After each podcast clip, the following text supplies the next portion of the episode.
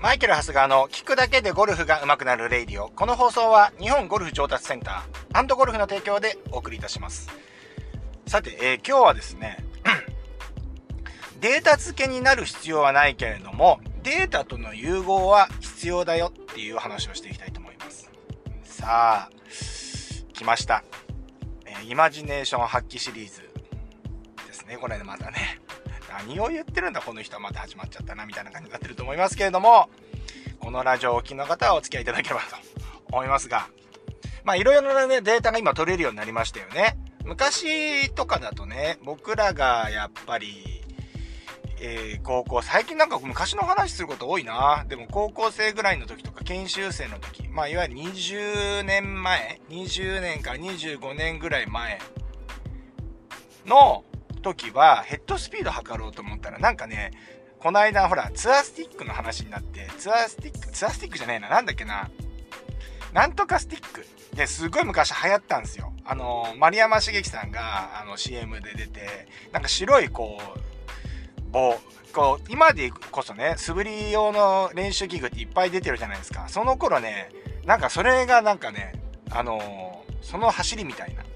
感じで、これを振った後に、えー、打つとヘッドスピード上がってますみたいなね、えー、その練習器具、トレ、まあ、練習器具っていうかトレーニング器具みたいなのがあったわけですよね。でそれもブンブン振って、要はテレビの通販とかでも、まあ、普通の、あのお店でもねもうバンバン売ってたって、結構持ってた方多いんじゃないでしょうかね。でそれになんかこの先の方になんかこうアナログ的になんかこう大体のヘッドスピードが分かるみたいなねのもあって、それをね上げるためにもう毎日振るみたいな、うん、そんな練習器具があったんですけども、まあそのぐらいだったんですよ、測るの。ヘッドスピードぐらいだったんですよね。なんか一番最初に測れるデータって。で、次にボールの初速が、で、もうなんか、ね、ユピテルとかね、アトラスみたいなね、なんかこう、ボールの後ろにそれを置いて、で、多分あれ赤外線かなんか、なんかよくわからない、どういうあれで撮ってるかわかんないんですけど、ヘッドスピードとボールの初速が分かるようになってきましたよね。で、このヘッドスピードとボールの初速が分かってくると、今度ミート率が分かるようになりますよね。このヘッドスピードに対して初速がどのくらいの効率で、あの、スピード出てるのかっていうのが、まあ、いってんよんばいとか いってんごばいとかね、いってんさんばいとかで出るので、まあ、反発が良ければいいほど芯で当たってるっていうことになるじゃないですか。だからそのミート率っていうのが測れるようになってきたわけですよ。で、最近になってくると、そのヘッドの軌道とか、そういうのも分かるようになってきたり、モーションキャプチャーで自分の体にセンサーをつけて、自分の体をデータ化することができたりとか、まあ、どんどん取れるね、で、取れるデータの種類も増えてきて、精度も上がってきてるっていうのが、まあ、現在だと思います。はい。でね、やっぱりこういう僕らの世界でも、コーチ業で言うと、やっぱりその最先端行ってるコーチもいるわけですよ。で、僕なんかちょうど中間ぐらいだとは思うんですけれども、やっぱり行けば行くほどコストはかかりますよね。もうだってモーションキャプチャーの機械入れようと思ったらろっぴゃくまんとかね、施工入れま、入れたらはっぴゃくまんぐらいまでかかっちゃうんじゃないでしょうかね。で、それをね、健全なゴルフレッスンフィーでね、これを運営していこうと思ってなかなか難しいですね。あの、例えば道楽でゴルフレッスンスタジオを持ってるとかっていう人もいるわけですよ。で、そういうところはもうそういうの入れられるんですけれども、度外視にね、利益度外視にできるから、あれですけど、一般的に考えるとそこまで入れるの難しいよね、とかってなるんですけど、まあ、でもね、データはね、取れた取れた取った取れただけいいんですよね。うん、もちろんだってそれを客観的になるわけですからね。でもそれぞれやっぱりメリットデメリットとかあったりするわけですよ。うん、メリットデメリットっていうか、まあエラーみたいなのがあるわけですよね。取れる量とかねあるわけ、取れる質みたいなのもあって、まああのー、すごくデータデータになっちゃう、もうそれが事実さも事実のような感じで出てくるので、すごくデータデータになっちゃってるっていうのがやっぱり最近の傾向にあって、僕はあんまりこれ良くないなとは思ってるんですよね。うん、で選手がね、じゃあ例えば最近トラックマンのね、あの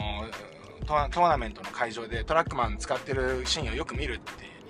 見ますけど、あれ何見てるかっていうと、なんかそういうヘッド軌道とか見てるんじゃなくて、その日のね、例えばキャリーがどのくらいかとかね、どのくらいボールが飛んでるかとかね、まあそういうのをチェックしてるわけです。そうするといちにちのその、ね、距離が分かるじゃないですか。今日はななばんやこのぐらいキャリー出てるよとか、えー、ドライバーこのぐらいキャリー出てるっていうのが分かるんで、まあコース行った時に組み立てやすいっていうのがありますよね。まあそのぐらいのもんで、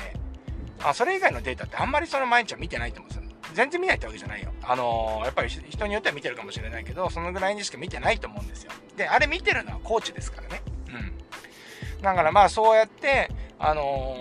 ー、やるんですけれども、でもそうやってクラブパスだとか入射角とかフェースアングルとかね、そういうのはじゃあどういう時に使うかっていうと、やっぱ今までの感覚、あ、こうなってたからこういう球が出てたのねっていう 今, 今の自分の感覚とそのデータを融合させていくのは大事だよね。あ、こういう風になってるからこういうデータだからこういう球が出てたんだっていうのが分かると、おのずと今取り組むべき課題っていうのがそこじゃないっていうことに気づいたりするわけですよ。うん、一生懸命今やってる課題がそこじゃなかったりするわけですよね。だって事実そこのデータっていうのはボールに当たって飛球のところのデータですから、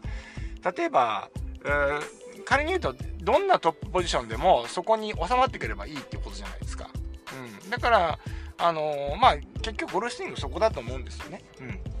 だからまあそういう意味でやっぱりこうあまりにもデータデータってなっちゃうっていうのも息苦しいし、それだけだと良くないと思うけども、